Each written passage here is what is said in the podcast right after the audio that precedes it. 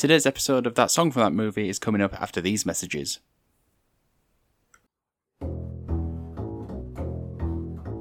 Welcome to I Hate Your Taste in Movies.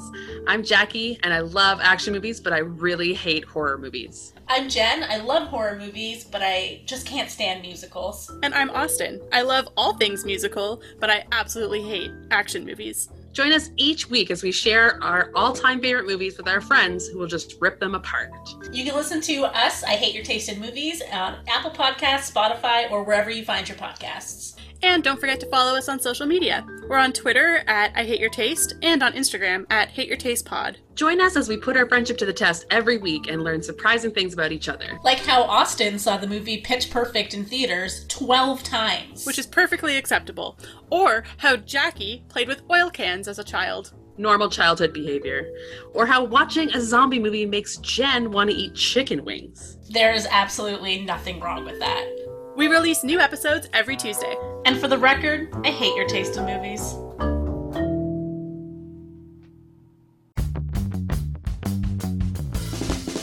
Much like the Academy Awards, we're only willing to broadcast the categories that we actually care about. And we're a song movie podcast, so Best Original Song's going to get broken down on today's That Song from That Movie.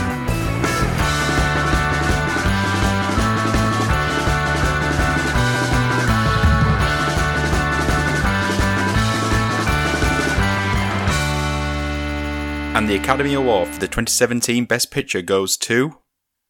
La La Land. Is it? yeah, you need, It's yeah, you Moonlight. need to be the really passive aggressive guy that runs on. It's our friends from Moonlight. Thank you for joining that song from that movie, the journey through the very best and worst of movie songs. I am your podcasting abuela host, Dietrich, and as always, we're joined by just a humble man who's only here to stand Diane Warren, Alex. I mean, it didn't start out that way, but the longer we've gone on, that is the only reason. I mean.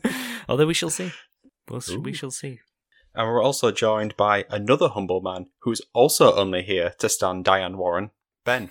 I've always been here for that reason, and I will not have anything said against her. Other than me later on in this podcast. no, we're both saying it up. Spoilers, spoilers. but at least the listeners will get the jingle. I mean, maybe that's the, list- the listeners as well. They're only here to stand Diane Warren. Our one listener, Diane Warren. Hmm. We did get a call out though last year at the Oscars, didn't we? We got we got something from Diane Warren. Yeah, she liked a post or something of ours. Yeah. it was like we want Diane Warren to win, even though the post, the actual episode itself was like, yeah, she she shouldn't win. Yeah. she she wouldn't listen anyway. But it's going to change this year. Diane, let us know what you think this year's episode. Anyway, what have you guys been watching this week? No, fortnight because we're fortnightly now. Finally decided to give that show about Birmingham thugs a go. What's it called? Peaky Blinders. Oh, Peaky Blinders. Yeah, I watched Peaky Blinders, the new episode. I haven't, I haven't, like, I've, I've literally started season one. I am behind. You are you are very behind. Uh, it's, it's, it's decent. It's decent. and then mostly been watching all Oscar films. That's what I've been working my way through for this podcast. Sounds sensible. Mm-hmm. Of course, we will be talking about zero of them. no. I've never seen an episode of Peaky Blinders. You're not missing a great deal. No, I got told that I had a Peaky Blinders haircut. I was like, I've had this haircut for like ten years I now. don't quite think it's yours, but the shaven sides, I think, is the only similarity. Yeah, If you enjoy a lot of like shots from behind of people walking through smoke, Yeah, it's the slow motion. The show for you. like stars in your eyes. Kind of. Yeah, yeah. Basically exactly the same Yeah, yeah. with razor blades.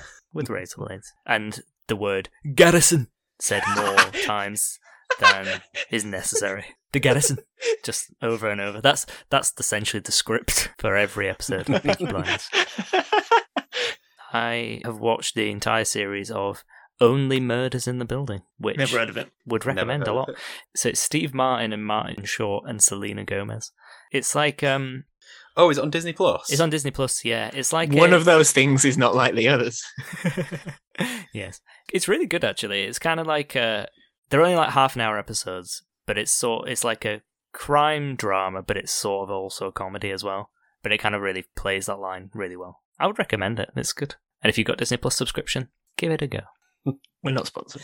Not sponsored. Ah, one day, one day. I've watched both the new series of Space Force and the new series of It's Always Sunny, which both went on Netflix the past two weeks.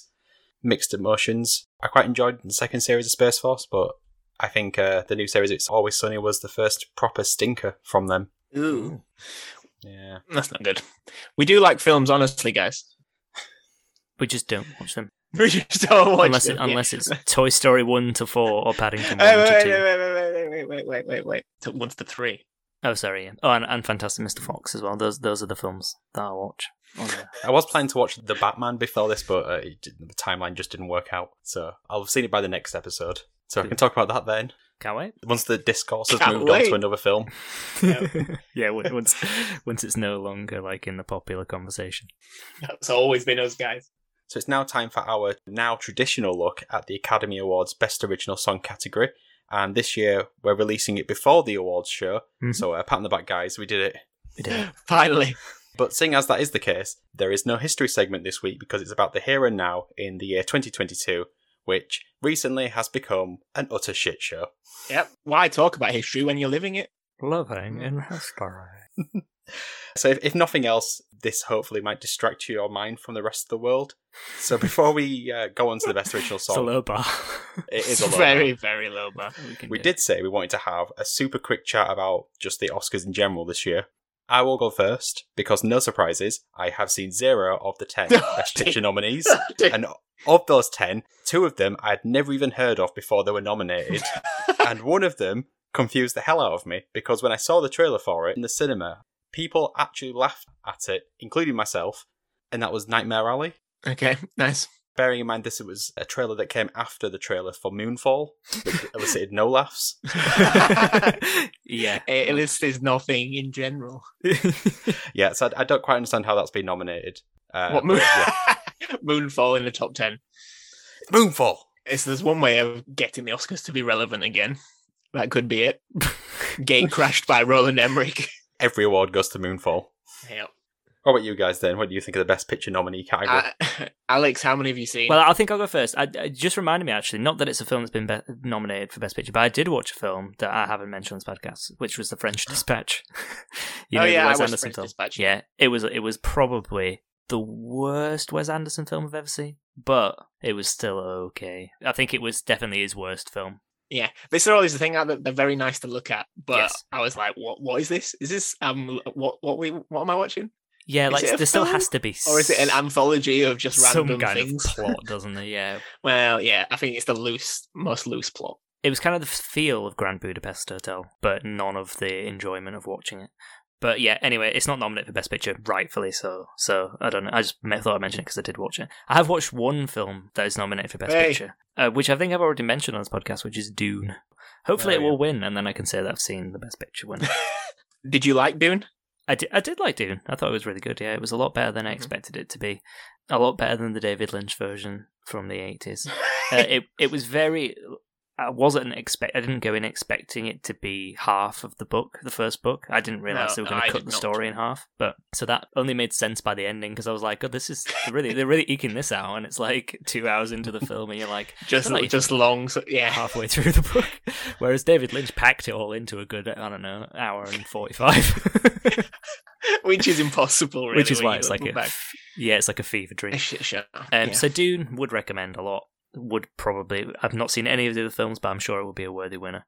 I'm surprised to see West Side Story there because I've seen no good reviews for that. Yep, I'm surprised to see Don't Look Up there because I've seen no good reviews for that. same. Nightmare Yeah, Alley is a remake of a film from like the 30s or something, or 40s, 50s. It's like an old film, but it's Guillermo del Toro, so that's why it's there.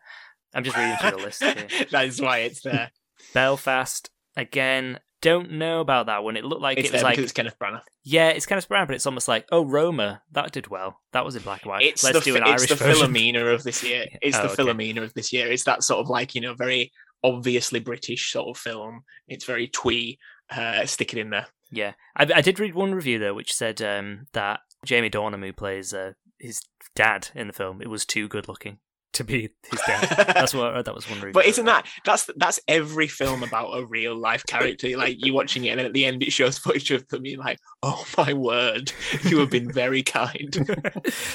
Licorice Pizza? I want to see because I enjoy Paul Thomas Anderson films. yes, I really do want to see that. Power of the Dog is on Netflix, but I still haven't watched it.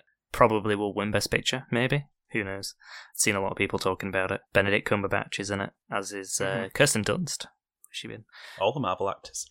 King Richard saw the trailer for it, didn't think it looked like that good of a film. Coda, never heard of it. there's Yep. there's my summary. oh wait, there's a film called Drive My Car as well. Never heard of it.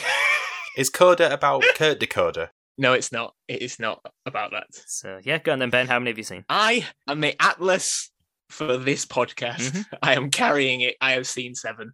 You've seen seven of how many? Ten. Yes. Yeah. God. Wow. I've well seen done. Belfast. I've seen Coda. I've seen Don't Look Up. I've seen Drive My Car. I've seen Dune. I haven't seen King Richard, Licorice Pizza, or Nightmare Alley. I've seen Power of the Dog, and I've seen West Side Story. Wow. Nice. And I would say that none of them deserve. No, Drive My Car is probably the best. Coda is on our Apple TV, and I got a free, you know, seven day trial just to watch it. It was one of those films where it starts off. It Coda stands for like child of deaf adults, I think it is. It's about a girl who is the only one of her family, her parents and brother, who is not a mute Oh, that kind of death. Right. it it starts off incredibly schmaltzy, and I thought, oh god, I was crying at the end. So it clearly it clearly took me. It Child clearly of took me. deaf adults, yeah. But deaf think it as is, in yes. deaf, hard of hearing deaf, not, Yeah, not deaf, deaf. yes, yes, Which is yes. what I inter which is how I heard here. Uh, yes, no, I think she. It's about she likes singing and she wants to be a singer, and her parents obviously and family um, don't understand that. Drive My Car, I think is the best film. It won't win. Um, I think it's like the Parasite of this year, but no, in no way is it a uh, you must see this film kind of thing, uh, like Parasite was. I think Power of the Dog will win, although I did not enjoy it that much. I think it wraps up very nicely by the end, and you that makes it a better film because of how it ends. But it's not enjoyable. but I think its themes are very popular, and I think will be very on point with. I guess like around like toxic masculinity. Um, and has everyone anyone seen um what's the guy called from oh what's his name? Sam Elliott, you know Sam Elliott yes, Sam Elliott been publicly publicly shaming this film because it's all it's just all about men in chaps and homosexuality. So he is uh, he's a bit disconnected from the modern world, I'd say. oh well. Like the take. so he's got the wrong end of the stick. So yeah, I think Power of the Dog seems like it's actually the favorite. Belfast was pretty good, um, just a bit. Like, it's fine, but we'll go and talk about the music because that's one of the few ones where the music is very heavily involved. Okay, we're going to go on to talk about the best original song category, and we're going to talk about one each. Uh, and by that, I mean I'm going to do three, and these guys are going to do two. One each. Yes, me, then you, then me, then you, then me. Very Chuckle Brothers. The first song we are going to talk about is called Down to Joy from the movie Belfast, which has music and lyrics by Van the Man Morrison. It wasn't until I saw this film that I realized Van Morrison was Irish. what? He's like that's what it's like that's his thing. Is it? Oh, I've never heard him like in an interview. Like I've never heard him in an interview. I don't think he feels like he sings. No, he doesn't. Irish. Doesn't he? But he definitely that definitely is his yeah, thing. I mean he's very sort of R and B, sort of soul inspired. At least his sort of successful works. Yeah. I imagine he's got a bit of a folk background. Did uh, Alex? You obviously. Did Did you know he was Irish? I I presumed. Well, fine, fine. Well, you know, you didn't see any films. It's true. I've got a gripe with this song, as does large parts of the internet, oh, because it's not original. it's not really an original song. Van Morrison is based on a Van Morrison demo from 1970. Yeah. It has been remade by Van Morrison, but it has a like similar lyrics, and the song is named the same. I th- well, I think this one's called "Down to Joy," and that version was called "Coming Down to Joy." Um, so there are clear differences in the recording. This one's a lot more upbeat, but it just is that really an original song then? Kenneth Branagh's been saying like in every interview, like, I'm so glad he wrote this original song for this film, and I feel like he's aware of what's being said about it because he's really trying to sort of like stare the camera down, put a lot of pressure on. Um, whereas I don't think Van Morrison cares that much. but yeah, is that an original song? I ask you. Uh, you are you asking? I'm asking. No rhetorical, no rhetorical to the to, Um, the, to the camera. Yeah, it's interesting actually because when I uh, when I was looking up this song, it did keep offering me a version from 1970. I was like, well, it can't be the same thing, or it's just like it's something off about what, what I'm searching. So now you've said Yeah. that makes sense. No, I don't think it can count as an original song for a film if it was written in There 1970. With- Um, It depends what percentage of it is new. If it's over fifty percent, Yeah. then I'm willing to classify it as a new song. In in Okay, well, the I, sense I think I that- think Van Morrison could take Van Morrison to court for this song. Right. I was going to say in the sense that uh, Frankie's "Fu you right back," Mm. I consider an original song, Yep. but only the lyrics are different. Okay, okay. Well, if you if you consider that an original song, then this is definitely an Uh-huh, original yeah. song. I think I think what what made what you it made me think of when you said that Ben before was when we did the episode on Mrs. Robinson because they didn't allow that to be nominated because they'd kind of written it like just before they'd been asked to they like they were already in the motions of writing a song something like that but then they changed the lyrics to Mrs. Robinson and made it Oh, for yeah. the film and they wouldn't let them put it forward and now this sounds worse than that to me because it sounds like he's just taken an old song Hmm. and slightly amended it It, well, yeah, it's, it's it, it is basically that. So he's used some of the same lyrics, and like, like the song title is basically the same. General flow of the song is is the same, but the sort of the backing is different. There's a lot more horns in the new one. It's a lot more upbeat. There's something terrible in the first one. Go and listen to it, ladies and gentlemen. There is he basically sings the song and then says the lyrics after the line. It's hard to describe it. It's like you've got the radio on while you're listening to the song. I almost had to check that there was no other tab open on my laptop. So I'm like, what the hell's what the hell's that? And it's just Van Morrison talking the song at the same time as he's singing it. Like like on a, on a uh, separate track recorded like underneath yeah Yeah, basically. So he'll sing like "Coming Down to Joy" and just say "Coming Down to Joy." That's basically it. It's awful. So this version, sounds experimental this version is much better. I don't know what you guys think of the song. i like the song I, I really like the album um astral weeks by van morrison which is like a, his one of probably his most famous album and this song really Yes. sounds like it's from that this version of the song anyway sounds like it's from that album it's got like a really similar vibe so i don't know when the is the film set in the 70s or is it set earlier than that i guess it might be early I, I think it's slightly earlier i don't know than that. But yeah, so it's around like late sixties, early Yeah. seventies. So Yeah. it's kind of of that time. I think I think Astral Week's actually from late sixties anyway, so that would kind of work. So I think I don't know whether it was recorded to kind of try and sound like Van Morrison of that time. I don't know what he's been doing lately, to be honest. But it really did sound like of that time. um, eating a lot by the Yeah. looks of it. oh right, okay. so I enjoyed that about it. I feel like I'd have to listen to it qu- more times to really enjoy it. But yeah, on a first Yeah. like couple of listens, I, I thought it was quite a nice song, and I get like its existence, even though I've not seen the film. It sort of makes sense to me. Yeah, his songs are all through this film. Right. Like, yeah, there's lots of Van Morrison songs. I don't know if he's recorded. I'm not incredibly familiar with his work. If these are all original songs for the film, um, but it's basically apart from one in which Jamie Dornan sings "Everlasting Love," um, which I feel should have been nominated instead for something. I don't know what it was, but something for best performance.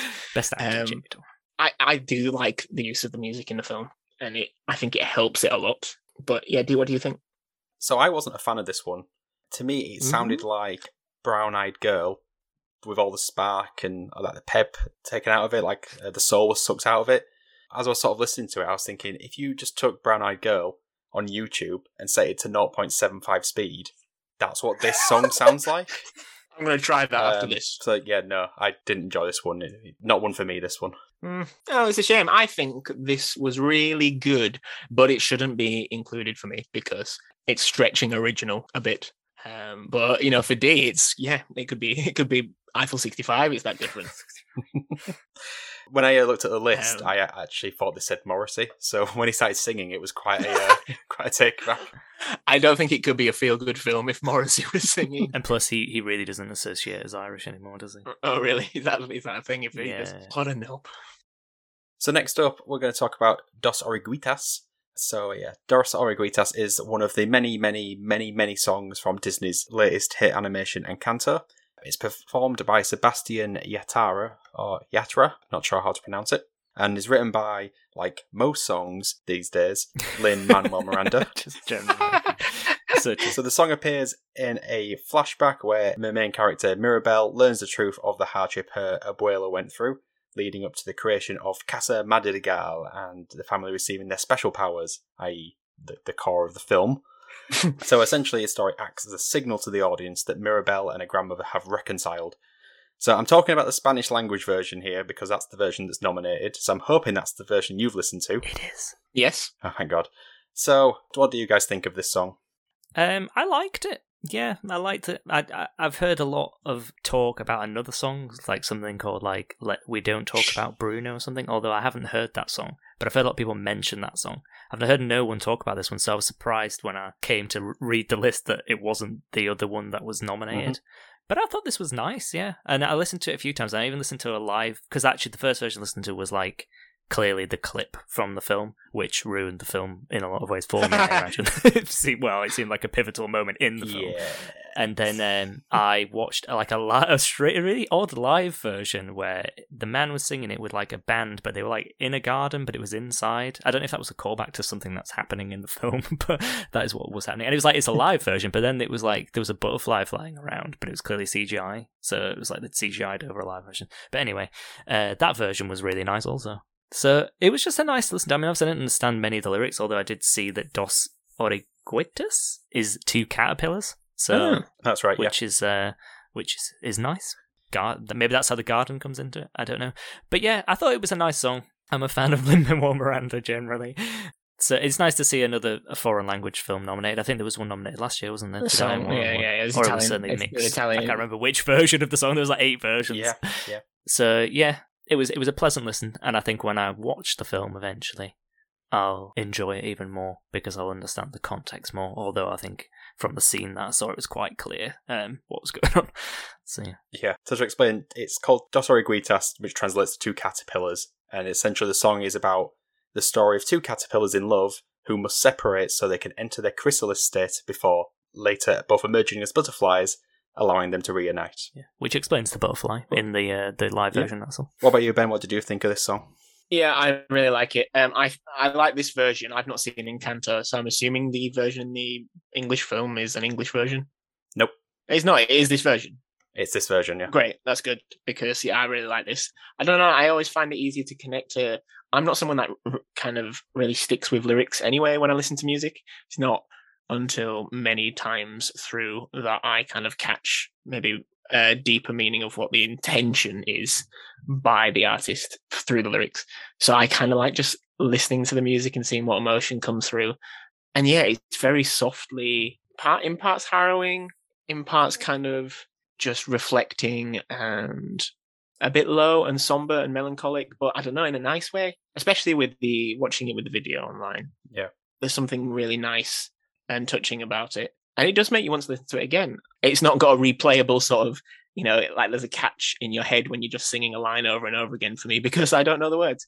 But it, um, I, yeah, it's really nice. And I'm glad it's this and not the We Don't Talk About Bruno, which I hear on the radio a lot because it got to number one. Did it? It did. Yep. Yeah. How, how ridiculous is that? brings me nicely to my uh, next point, which is the interesting thing about Dos Oruguitas is the fact it's not. We don't talk about Bruno. Hmm. I mean, yeah, Dos Oruguitas is beautifully performed and a surprise when it was nominated. But yeah, the absolute best song of Encanto is We Don't Talk About Bruno. and it is, quite frankly, an incredible earworm of a song, uh, which is better than the movie and is Disney's most successful song ever.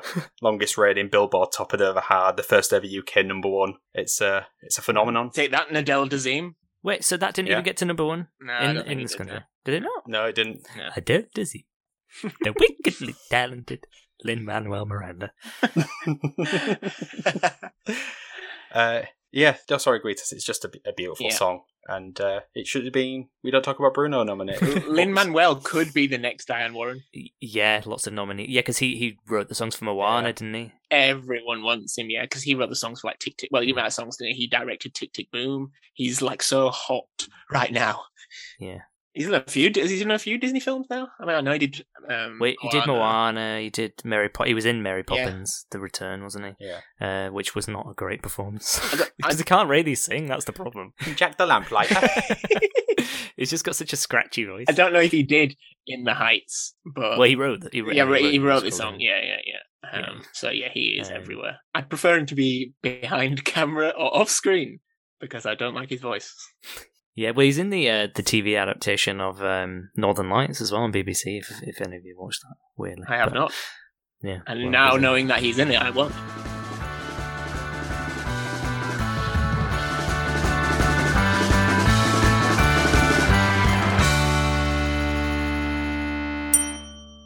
So yes, the next song uh, we are talking about is "Be Alive," which is a song written by Dixson and Beyonce Knowles Carter, performed by Beyonce herself for the film King Richard.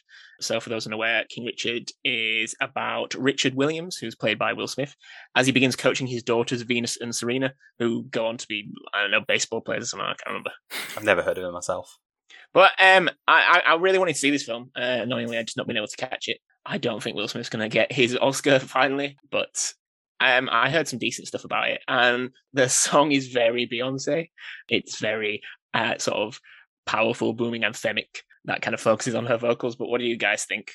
I think it's an interesting song. I think I liked it because it felt different. Like it because it, as it's it's an it's odd with like the simple sort of repetitive drum beat that feels like it's built into something which never happens. Yeah, but almost feels like that was by design. Almost sort of we keep going, they keep going, nothing changes. You keep the power through, sort of thing.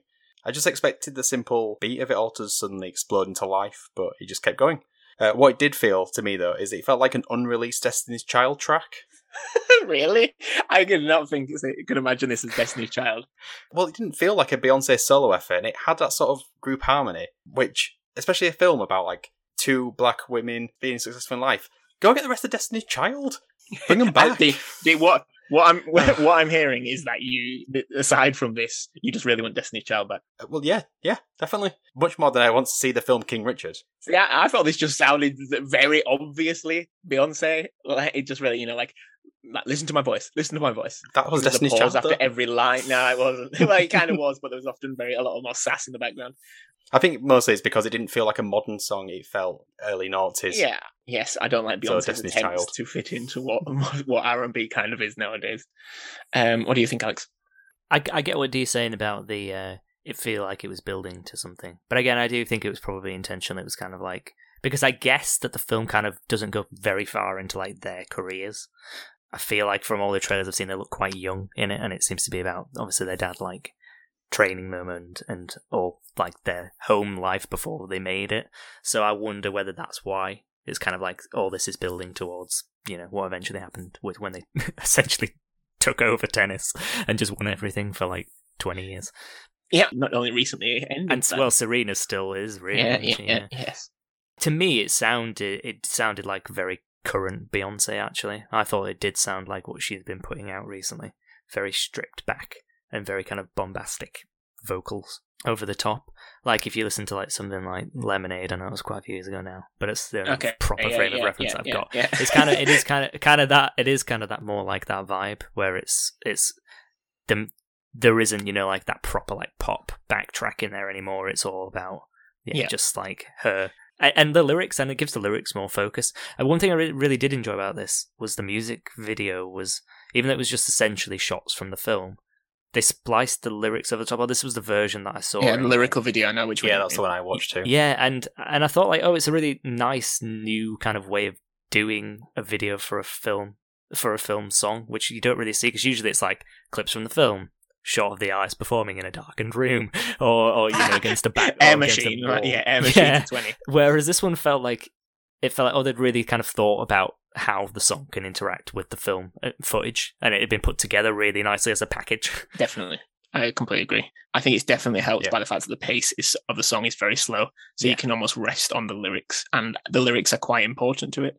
That music video, I would say, is a better trailer for the film than the yeah. trailer for the film yeah, was. Yeah, yeah, Agreed. As some people have said that this is the best part of the film, but it kind of comes on at the credits because I think the the original screening of it did not have this song, and then she recorded it because apparently she saw the screening and then wanted to make a song for the film. She saw a lot of similarities between the Williams sisters' lives and hers, especially with the involvement of their father in, you know, trying to, I guess, push their career and all the effort that they went into it. So I guess she's also singing about herself. Does Beyonce see herself as the Serena or the Venus of her and Solange? Uh, um, I don't think Solange can be in. I think Beyonce probably sees herself as both. As the combined sisters. yes. I swear there's a third Williams sister. It's like I always thought there was three Attenboroughs. Um, Richard, David, and other Jiminy. I must have always other felt bad for that guy. At, uh, that guy at like the, uh, the sort of the family Christmases. You know, it's like, what have you done? Oh, I've got a knighthood. What about you? Oh, yes, me too. What about you? Think he was a lawyer. well, it's like Branwell Bronte as well, like the other three Bron- the Bronte sisters, all successful novelists, and then there's Branwell. I expected you to go for the uh, the the Manning brothers. the Manning brothers. But yes, also Is there a third Manning brother? there is. Yeah, Yeah. Oh, poor, poor guy. I don't think he's won a Super Bowl. Will Smith, Will Smith, when he was talking about this uh, song, said the marriage of a movie and song is a kind of magic that's unmatched entertainment. Of course, he'd say that. Mr. Movie. So Yeah. It is like it is like his thing for a long time in the nineties, wasn't it? Rolling Stones magazine said this was one of the worst songs of 2021. Take that with what you will. Can we trust them? yeah, and probably not. They said it feels very calculated and incredibly Oscar baity. Really? I think it's it's such an easy comment to make that though. Yeah, it is. Well, yeah, but especially if you look at the article it's from, the other songs on that list, it does not deserve to be on that list. And he basically, the, whoever wrote the article, first line he put, it's not really a bad song, but it's like you're talking about the worst songs of the year, and you've opened it up by saying it's not really a bad song. Terrible No, article. it's just yeah, it's just just you know clickbait, isn't it? No, I put Beyond a uh, Beyonce song Incredible. from a really big film of the year as the worst song. Well, it worked. He got me to click, I Well, suppose. this is true. And now we're talking about him on this podcast to our 10 fans. I feel shilled, Alex. I feel shilled, yes. That's everything I will say on that song. Next, next, next, next. next. It's me. It's me. So, we're going to talk about No Time to Die by Billie Eilish. But I will preface this by saying Woo. that, yeah, finally. I mean, we've, we, we've done so many Bond song theme episodes that was leading up to this one. So at least we are finally talking about it, although we never did the last episode, did we? Or did we, are we missing two? We might be missing two episodes. We're missing two. Yeah. Yes, uh, Skyfall and Spectre. We need to do still. So we might have to put like a notice on uh, like on the episodes that feature Bond songs so that this one can be included. But yeah, so it's performed by Billie Eilish, but it's co-written by her and her brother Finneas O'Connell, which is a, a great name. Yep. I've got quite a lot of notes on this. I don't know if that's because it's a Bond song or whether it's because it's a Billie Eilish song. I don't have a huge Billie Eilish frame of Or reference. you just like taking notes. Or I like taking notes, but as well, they're all scribbled on this one because I've written it in my book rather than on my uh, notes app. So, well, what do you guys think of the song first? Love it. I do love it. I, I, I really like uh, Billie Eilish's music. As a 31 year old You're the target audience. male, those, those songs just hit me in a different way. No, I think she's really good. I think it's different enough while still hitting the same themes and notes that a Bond song should. I think at one of the Oscars a few years ago, she sang Imagine by John Lennon. I think she does those kind of songs, kind of like very soft, somber ballads in a different, unique way that is still very good. I think it's hard to do those songs in a, with a different in a different way in a different voice, uh, and I think her voice is basically copied very now. Like most new artists coming through, it's that very softly spoken, almost talking with a with a a whisper into Yeah, the mic. And this is what we have now. Cheers, Billie. D. I'm essentially the same. I was very skeptical when it was first announced. Uh, I mean, I do like Billie Eilish. I was skeptical of her style translating into a Bond song because she has that like sort of intimate voice, like a voice designed to listen to with headphones on. Hmm. Yeah, it's very ASMR, isn't it? Yeah. It's it's very just like you and her. Yeah, so I thought it was going to fall flat when put into a Bond song formula, and that was just stupid of me, wasn't it? Really, because it's an incredible Was. song that's somehow like large and loud and feels like a song for a summer blockbuster movie, whilst also being this personable. Uh, I don't know. It, it's it's it's a work of art, and uh, it's just a, a ma- example of like a like a master craftsman doing what they do best, really. Which I feel like I've spoken very passionately about, Yeah. and might give away which one I think is the best. well, it's it's it's an interesting competition Hmm. this year because there's a Bond theme, there's a Beyonce song, and there's a Disney song, And a Diane. and a Warren. Diane Warren song, and a Diane Warren, which will come on to. and next. and I like how Ben saved that one to the end. so it's like it is like this is like the year for the the best original song competition. But I mean, I do agree with both of you. Actually, I don't really know her music very well, so I was kind of like, oh, they've just picked the hot new artist of the time to perform it. But actually, you know, they did a bit like they did with Sam Smith, and that was a bit of a disappointment. Not to spoil that episode when we ever eventually do it. I don't think any. I think all of us would agree that that's not a great. Sam Smith's a bit of a disappointment. well, that that song definitely is. Let's not go into him as a person. Whereas this, I think, is it's like perfectly pitched. I, I almost don't know what it is about it necessarily. Like I feel like it has everything that's good about a Bond song, but it's done in a unique way. Maybe just because of the way she performs it. Yeah. But like you say, it's very intimate. But that kind of seems to lend itself to kind of. I've not seen the film. I don't know if either of you two have, but I think obviously it's Daniel Craig's last film. So it seems to fit perfectly with that. But yes, so she was 17 when she recorded the song, which made her the youngest ever ever Wow. performer of a Bond song, which is not surprising. Oh, this song was from 2020. although I guess this is the awards for 2021, but the film was supposed to come out so long ago now that the song was perf- was actually created ages and ages and ages yeah, ago. yeah. And I think because did the song actually did get released, didn't it? Like when the It film did, was yeah. originally to come out, so it does feel like the song has been around for a very Yes. long time. Um, it was her first UK number one single, if you can believe it, Ben. Uh, no, I can't. And it's only the second Bond theme ever to hit number one, which I think again we've discussed before. Sam Smith being the other one, weirdly, undeservedly. Somehow Yeah. Skyfall never got to number one, which again surprising in itself. Or Thunderball. Yeah, wonderful. I think what surprised me researching the song was actually Billie Eilish and her brother really sought out the producers and the creators of this film to try and get themselves in the frame for it. I think usually you kind of feel like it's the other way around, that like they're looking for the person to perform the song.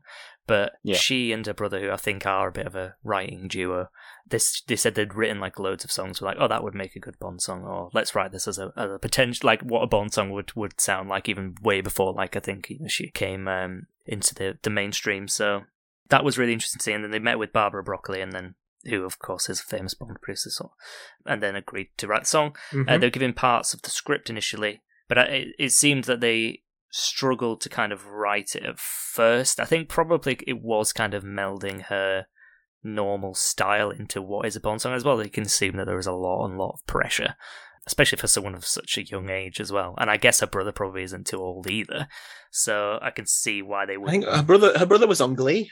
Was he Yeah, I think he was a back, you know, a backgroundish character, but he was on Glee at some point. Yeah, right? I, so I think he is a bit older. right but i can i can yeah i think it's there's still probably even though like she probably had broken through at that point when she was selected it still probably was a very big thing to be chosen to do the bond song wasn't it Yeah, I think a lot of people were worried about her selection. were they Yeah, like I was. I think it's very obvious what you're getting with Adele and what you're getting with Sam Smith. I don't think people knew because uh especially because so she's she at the time she was very uh dark and brooding and in your face.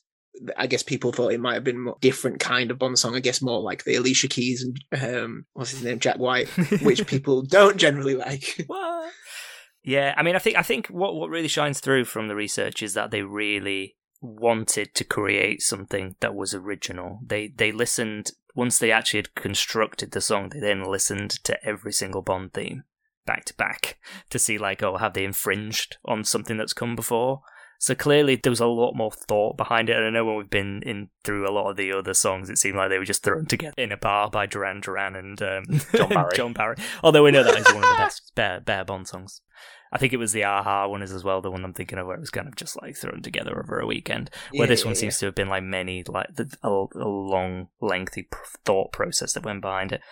Um, it is a bit of a collaboration with Hans Zimmer, who did the score for the film, and also the guitar playing is Johnny Marr from the Smiths, so a second Smiths mention. Uh, I of the did episode. that a fact. I did not know. and he actually sa- said when they were creating the song that the constant notes were just reduce, reduce, reduce. So they just kept stripping it back, stripping it back, which is uh, when you listen to it. I mean, there's there's not much orchestration. You're gone, Billie. It's just like yeah, you're no longer there. The vocals are no longer there. It's just Johnny and Hans. But yeah, he said that the power is in the intensity of the performance, which I guess is probably what you would say about her as a as an artiste, and that it's kind of in the way she dictates the song rather than the the music necessarily behind it. Yeah. But yeah, a lot of lot of positive critical reviews. I think a lot of people have said similar things that it kind of encapsulates a lot of what the best Bond songs do, um, like a slow build up, a, a dark shivery theme was one of the things that someone put um, and dramatic orchestration. I think what is interesting actually is that there one of the final notes of the song she really belts it out, which is not common for her apparently. Ben, Nope. you can confirm. I can do Yeah. it. And Let me just check my uh, my my posters. No? uh, and that was like a personal choice by her because she felt like it needed some sort of like bigger crescendo, I guess, in line with more Bond Mm. songs. So it just shows how much they were paying attention to the history of this like movie song franchise. So I think that's probably why it's so good. yeah, Yeah. kids got range. I really feel for whoever has to do the next Bond yeah, song well, it's not it's good. following up on that. Madonna again. Again. Well, yeah, I guess it's whoever's the next big thing. Someone that doesn't exist right now. It could be you, listener. So you think those were a lot of notes? I'm guessing there's no notes for this. Nothing on this song, uh, other than the fact that you get the klaxon ready. It's ready. It's ready. Diane Warren. Lovely stuff. So, yes, we are talking about Somehow You Do from the film Four Good Days. Yes, I also don't have a clue. Written by Diane Warren and performed by country star, um, apparently, Reba McEntire. Come on, Ben. Do you know Reba McEntire, Lindy? Yes. Reba McEntire. Okay, yeah. how- Reba McEntire. That's who he's got a poster of on his wall. yeah, I mean, yeah, come on, D. All I'll say is I know her because she does a, a fantastic cover of Fancy. Not the, The, Iggy Azalea uh, song before you say it. Oh, oh, so that's what I was. That's what I was thinking. I was like, oh, a country version of that. No, it's a song from the uh, 70s. And she covered it in the 80s, and it's like one of her signature tracks. Look at you, you cultured. But the original's really good as well. Well, apparently she if anyone wants to go she search for that. has 34 studio albums, That's too many. 26 compilation albums, Yeah. uh, and two live albums, Just two. Just the two. including just the two. She sold over 75 million. Well, I mean, if you have that many albums, yeah, yeah. uh, just one per one per album. Now, apparently, this sent me on a bit of a um, Wikipedia dive. She has the nickname the Queen of Country. Now, that seems like a bit of a push. Uh, and apparently, I saw five people who have been given this nickname. is that your top five? A sort of, yeah. No.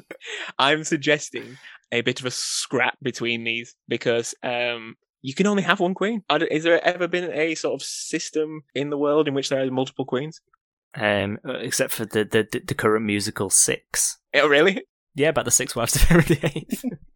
Give that a listen. It's terrible, but also amazing. Yes, give that a listen rather than this song because, uh, um, guys, what do you think? Um, wasn't a huge fan. Um, Where's she going? Where's she going in the video? Where's she going? well, she's at Crossroads. How did she get there? She not? she's so she's so literally at a crossroads. It's unbelievable. I'd, I'd lo- uh, but that I, I was going to come on to that. But then she's also on a mountain at one point. So yeah, and a beach, and a beach. I mean, the, my favorite moment was when she so she's like stood on a beach right at the end, and like her hat kind of blows up, and it's like it's so terrible. And I was like, that's been done by accident. And it's like, oh wait, no, it is part of the video. And then two children appear, unaccompanied by anybody, and like give her her hat back. And there's just like a really awkward moment where she's kind of looking at these two kids. They're looking at her like, who's this woman we've just found on the beach? They run away, and she just continues staring at them creepily. But yeah, the the part where she all of a sudden she because she's the music video starts with her walking just like in the desert, and then all of a sudden she comes to this really clear crossroads. I mean, it was like it was like Britney Spears was back with um No Yeah Woman, but it's um yeah the song itself. I wouldn't have said it was on Diane's best. I much preferred the song from last year, where it felt had a little little bit more interest. This Yes. felt like it was maybe trying to. I know D hated the song "There You'll Be Anyway," but it felt like it was kind of mm. trying to be something. It was like a throwback, wasn't it? It was like a song. It was like a power country ballad that should have felt at home in a, a kind of like cheesy blockbuster from the late nineties. Yeah. So what you're saying is it's a Diane Warren song. It's a Diane Warren song. It was it was more like her old stuff, e- except like it didn't seem to have any kind of contemporary twist to it at all. Even the video. Yeah. I mean, well, it was terrible. yeah, and that's why I love it. oh no, That's why you love it. But you hated "There You'll Be," which is an absolute anthem. it it's, even it's not. Loving it is uh, obviously a joke. Oh, okay. I should probably say that straight away. Um, but I, I was like after the first verse, I was a little apprehensive that it was going to be another built to nothing like uh, the fiasco that is There You'll Be. But um, this one delivers, I think, when the key change hits and Reba McEntire is given free rein to strut country stuff because she is country. She's she's strutting. I enjoyed this one, yeah. Uh, I mean, it's not it's not the best song. It's not the worst song. It's just a good Diane Warren song. What I do think though is that the music video showed me that I should not watch this film because it looks terrible. Uh, yeah, I've uh, read some stuff about it. So it's a film uh, about um, the most beautiful woman called Glenn, Glenn Close. oh, so was Um, it Glenn Close? And, yeah, and Mila Kunis about. And it was sort Mila Kunis as well, because I was watching it thinking, Yes. is that Mila Kunis, or is that someone like Yes, just like some new actress? who He can still play someone who's apparently 30, and it kind of works. About a mother daughter relationship that is impacted upon by uh, addiction and drugs. That wasn't clear at all from the trailer. Then Or from the- It's clear from the YouTube comments if you read it through. no, it was cle- it was very clear from the music video. I felt like I saw the full film. It, it, it felt like somebody remade the movie Wild of Reese Witherspoon, but decided that all the interesting bits should be cut out because there was just nothing there. No. If we go back to that article for uh, Be Alive, where it said it felt like Oscar bait, that movie looks like Oscar bait if I ever Yeah. saw it. I think that's been Glenn Close for a few years now. She seems to release a film around this time, and uh, it gets um, what's like the level below buzz, a hum. Um, like a, a, hu- yeah, a hum. a slight hum. it's that. Do you hear that sound? It's that kind of level. Was that Glenn Close? yeah, it's kind of that level. I, I don't think it's a, a great song. There's nothing wrong with it. Um, it has a lot of love, and I think we're just not a country-loving country. but we are a Diane. We are a Diane Warren fans, so I think We are a Diane if she Warren fan. wins, we won't. We won't be upset. well, it's because she Yeah. she does deserve one. Twelve nominations. Oh dear, Crazy. Diane. I mean, you're picking the wrong films, Diane. Speak to Lin. Find out what Lin's doing. Yeah, well, that's what we need. We need a Diane Warren and Lin Manuel Miranda collab. There's no way Yeah. they can't. Lin both need that Oscar. Yeah. Lin Manuel and Miranda. Lin- Lin's on his No. way to an EGOT. Um, He need, he needs the Oscar. Yeah, uh, he's someone that's going to get it, isn't he? Very, he could easily do it. Yeah, take that, Will Smith. Top 5. Guys, top five. Is it Reba McEntire? What's her name, D? Reba? Reba. She's been given the title of Queen of Country, but so have four other people. so I ask you, who are the other four who have the title Queen of Country? Or something close, because I had to push it a little bit. Uh, Celine Dion. No, not Celine Dion. Celine Dion's not really country. Someone has the uh, someone has the title the Celine Dion of country. Uh, is it Shania was- Twain? well, Shania Twain must be in the list. Shania Twain has the country pop queen. Yes, so I've counted that one. Yep. Faith Hill obviously must Nope. be on the list. No. No. Nope. LeAnn Rimes. No, you need to go. We need to go older. Big names. Oh, actually, one of them's the reigning queen of country. So apparently, she's beaten the others in a Yeah, well. Dolly Dolly Parton presumably. Dolly. Parton's one of them. Yep, that's three. Um, Someone with an alliteration of a name, older name. Ta- is Taylor Swift not also? No, she's a princess of country. Alex, come on. Someone from the Dixie Chicks or the Dixie Chicks in general. Can they be the queens? of? Mm, nope. Same alliteration as Lurleen Lumpkin. Carrie Underwood. Uh, Carrie Underwood's there. Carrie Underwood's one of them. Yes, well done. She's the reigning queen. You're missing Same one more. Same alliteration as what, Ben? Uh, Lurleen Lumpkin.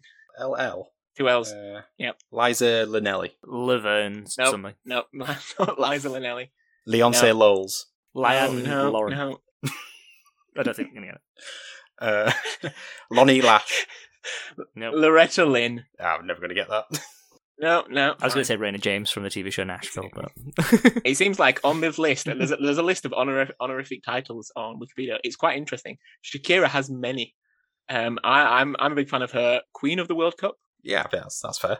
Is, is, it, is it really? it's time for Africa. Uh, apparently, Justin Timber. Apparently, apparently, Justin Timberlake has been has been given the nickname the King of Pop. Now, I think that's I think that's a bit that's a bit of a claim. A correct claim. it's a bit of a claim. A bit of a correct claim. Mm, no. Um, we all we all know Pitbulls. Pitbull's got loads. I was going to say Mr. Three or Worldwide. five, Mr. Worldwide.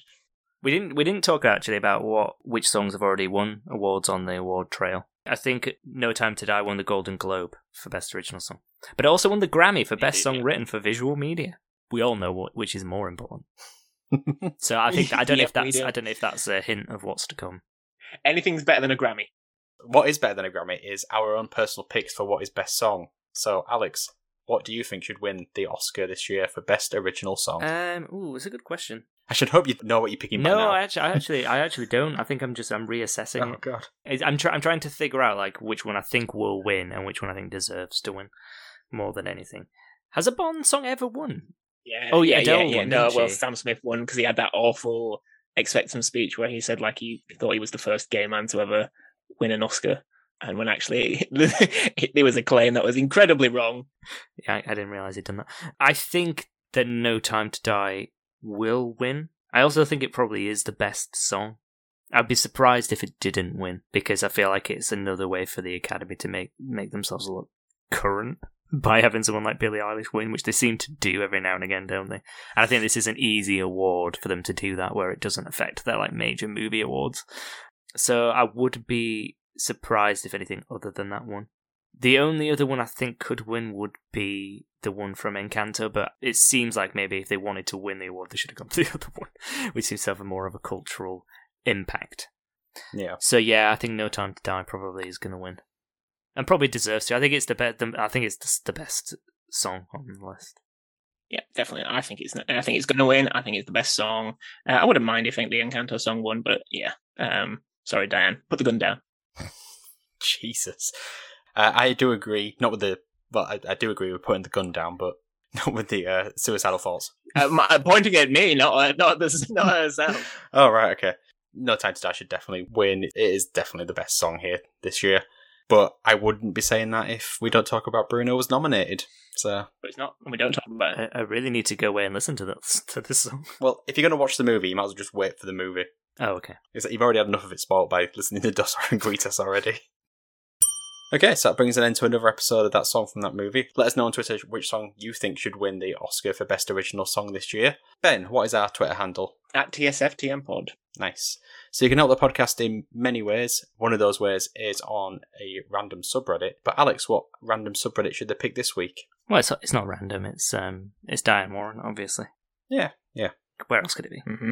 Yep. As well as Reddit, the other places you can help us is on Patreon. It's on Spotify, Apple. Just leave a five star review. Tell your friends. We are desperate. Please. So all that's left now is do some goodbyes. So it's goodbye from myself, goodbye, and goodbye from Alex. Oscar, I don't even know her. Nice. and goodbye from Ben. I don't find any quotes. oh, okay. Uh, so goodbye, everybody. Goodbye. Bye. Yeah. Fucking hell, we squeezed that in.